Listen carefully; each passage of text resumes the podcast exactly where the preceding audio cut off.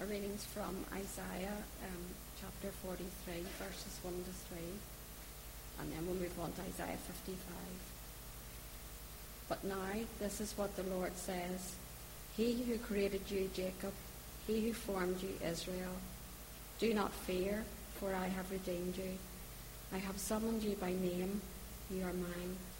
When you pass through the waters, I will be with you, and when you pass through the rivers, they will not sweep over you. When you walk through the fire, you will not be burned. The flames will not set you ablaze. For I am the Lord your God, the Holy One of Israel, your Saviour. And moving on to Isaiah 55, starting at verse 1. Come, all you who are thirsty, come to the waters. And you have no money, come, buy and eat. Come, buy wine and milk without money and without cost why spend money on what is not bread, and your labour on what does not satisfy? Listen, listen to me, and eat what is good, and you will delight in the richest of fare. Give ear and come to me. Listen, that you may live. I will make you an everlasting covenant with you, my faithful love promised to David. See, I have made him a witness to the peoples, a ruler and commander of the peoples. Surely you will not summon nations you not, know not, and nations you do not know will come running to you, because the Lord your God, the Holy One of Israel, for he has endowed you with splendor. Seek the Lord while he may be found. Call on him while he is near. Let the wicked forsake their ways, and the unrighteous their thoughts. Let them turn to the Lord, and he will have mercy on them, and to our God, for he will freely pardon.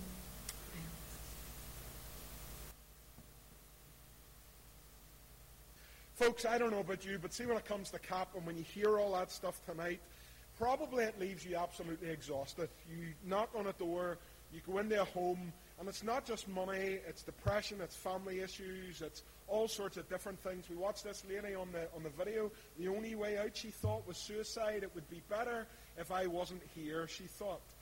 Exhausting. And that's one story, and if we knocked on every door in this town tonight, probably that story would be repeated time and time again. That's the work of the church. That's the work of CAP. And tonight, as we will be going to our bed shortly, if Winston had kept the time, you'd have been going to bed in 10 minutes. I don't know when you're getting into bed tonight, but as you climb into your bed, maybe you're glad to do it because you are utterly done out. Every day you meet problems and difficulties, and every day it seems that this town and this world is getting darker and darker and darker, and what can we do? Even CAP have had to take a pause. They've taken a breath. They've stepped back and they've said, going to take a wee bit of time to, to catch our breath, get ourselves gathered again because this is just too much. Government pressure on their shoulders, pressure of the work, constant phone calls, constant knock on the door. What do we do? We're multiple churches here tonight. We've gathered as one this evening to praise God. And as churches, we ask, well, what can we do? We all do a wee bit in the time. We all try our best in the time, but we know that it is incredibly difficult, and we know that the little bit we do is not meeting the needs. What do we do? Well, friends, I'm glad to tell you tonight that I am not a man with all the answers. I don't have all the wisdom, but I know the particular answer to these questions, and that answer is the Lord Jesus Christ. We have sung tonight about him. We have sung to his praise. Many of you will believe in him and trust in him. What do we do? We do our best to present Christ to this town. We do our best to present Christ into every home and every dark situation. And even though we are not experts in mental health, and some of us aren't experts in adding two and two to make four and solving people, people's financial difficulties, I know the answer to every issue is Christ. And I am confident of that. I'm confident that He is the one, as we have read, who breaks the chains, who solves the issues, who sets the captives free. I know it, you know it, I hope, and I am confident in Jesus. Tonight I do not want you to go to bed feeling overwhelmed, believing that we as the church are, are ever more being pushed back. Friends, that is not the reality. We tonight are men and women of Christ, and we tonight have the answer to present into every home that we enter as CAP or every relationship we're involved in as regular Christian people. I believe that because God's Word tells us that. In Mark's Gospel, the Lord Jesus Christ meets someone who who, quite frankly, if you met him tomorrow, you would be presented with a list of difficulties, the length of your arm, and you would be asking that question, what do I do? The Bible tells us he was a man who lived among the tombs. In Mark chapter 5, we read that. We read that he was a man with an unclean spirit. We read that no one could bind him because of this supernatural strength these demons had given him. They chained him up, the people of this area. They tied him with shackles, but he would wrench them apart. He would break them in pieces, and no one had any strength to subdue him. What do you do, Church of Jesus Christ, in such an instance? What do you do? Well, maybe you send him away to the tombs, because night and day we read in Mark's Gospel that's exactly what happened. This man lived among the tombs and on the mountains. He was always crying out and cutting himself with stones. What do you do? What do you do when you meet someone like this? What do you do when you knock on a door and it's suicide? What do you do when you knock on a door and it's financial poverty? What do you do when you knock on a door and a husband has beat seven bells out of his wife and he's done it for the past 20 years? What do you do when your children are far away? What do you do when we meet the darkness and we meet the issues and we meet the men and women who still to this very day are in chains? What do we do? Brothers and sisters, we show them Jesus. That is what we do. See, the Lord Jesus Christ, the Son of God, meets this man called Legion, and he looks him in the eye, and he does not shrink back. Jesus was seen from afar by this man.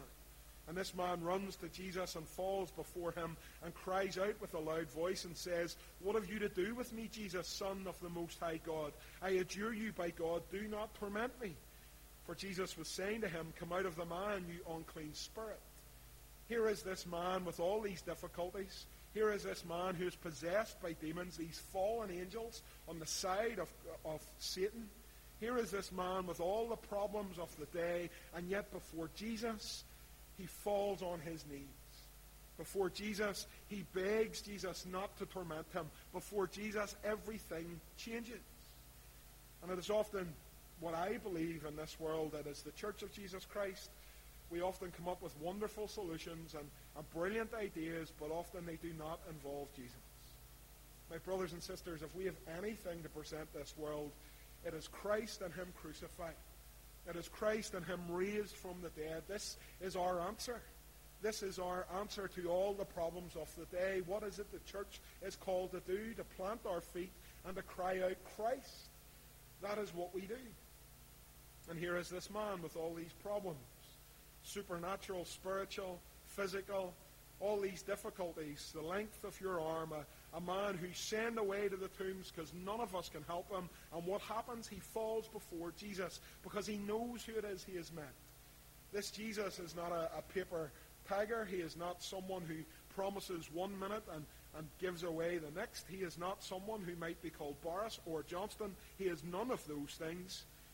He is the Son of the living God. He is fully God and fully man without sin, and he is the one who stands before this demon possessed, pathetic individual living among the tombs. Literally, the stench of death is reeking off this man called Legion. And Jesus says, What is your name? And at this, you and I might quake. The man replies, My name is Legion, for we are many. It's a famous phrase in the Bible. We know it, don't we? We've heard this story before. My name is Legion, for we are many. Here is one Jesus standing before one man, but this one man tells Jesus, My name is Legion, pointing to the fact that could be up to about 6,000 demons who are tormenting him. There are up to 6,000 in a Roman legion, hence the name. My name is Legion, for we are many. I would imagine that few of us or none of us have ever met such a man. But when Dr. Shaw or someone else goes into a home and meets an individual, their problems are legion. Their difficulties are legion. It is rarely just finance. It is all these other things that we've heard from Tina and from Sandra and from Winston and all these other folk who are involved on a weekly basis with men and women who are struggling.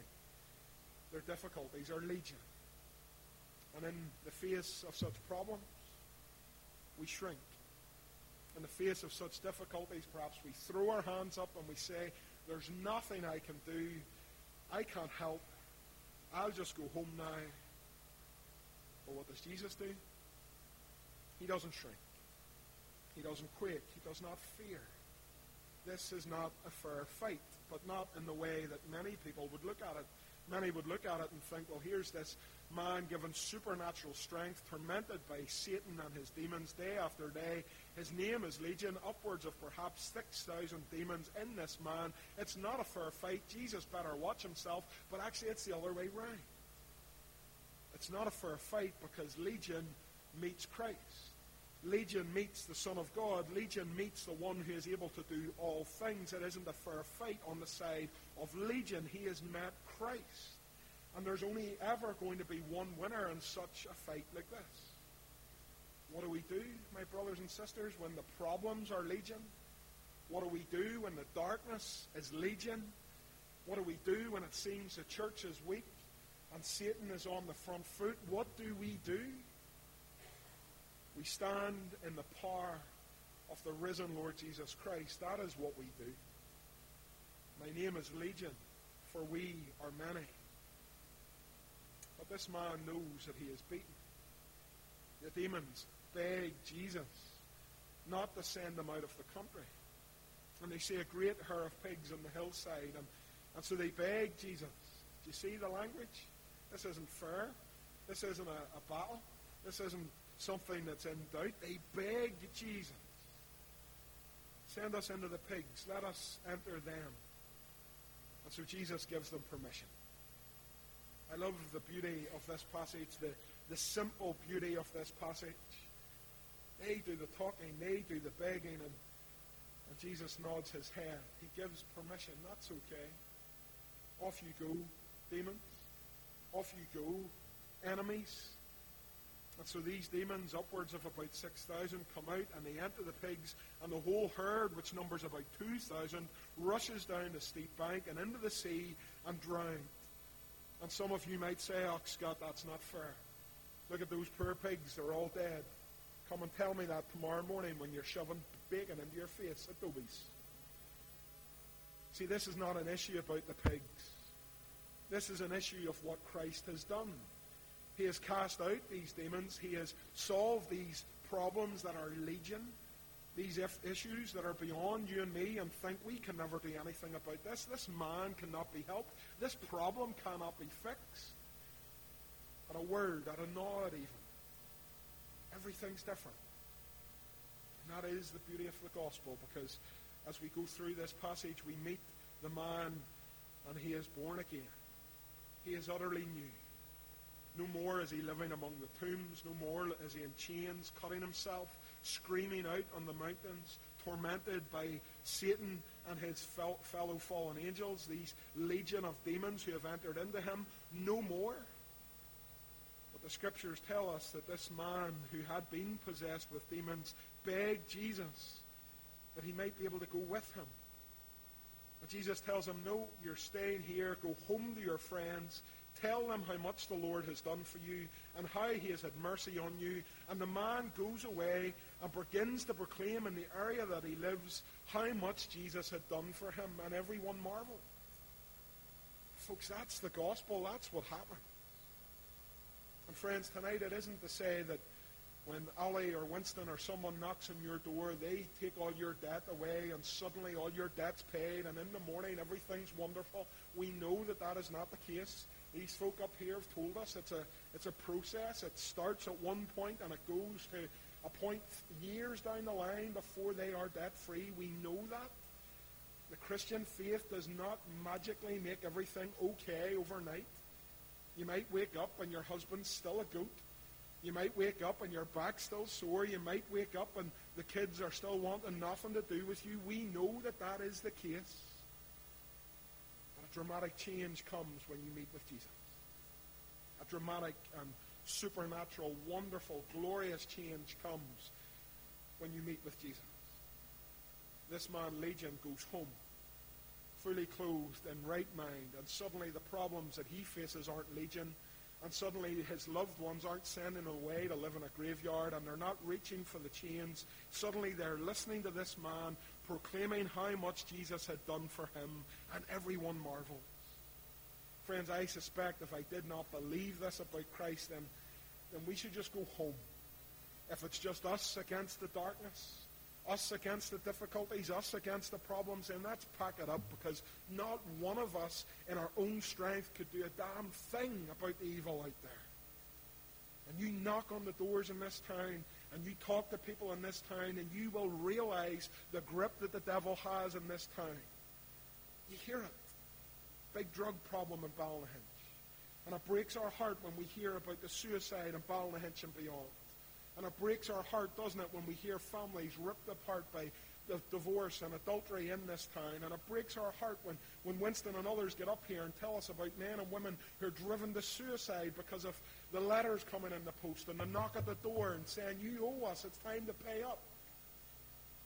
If it was us against that,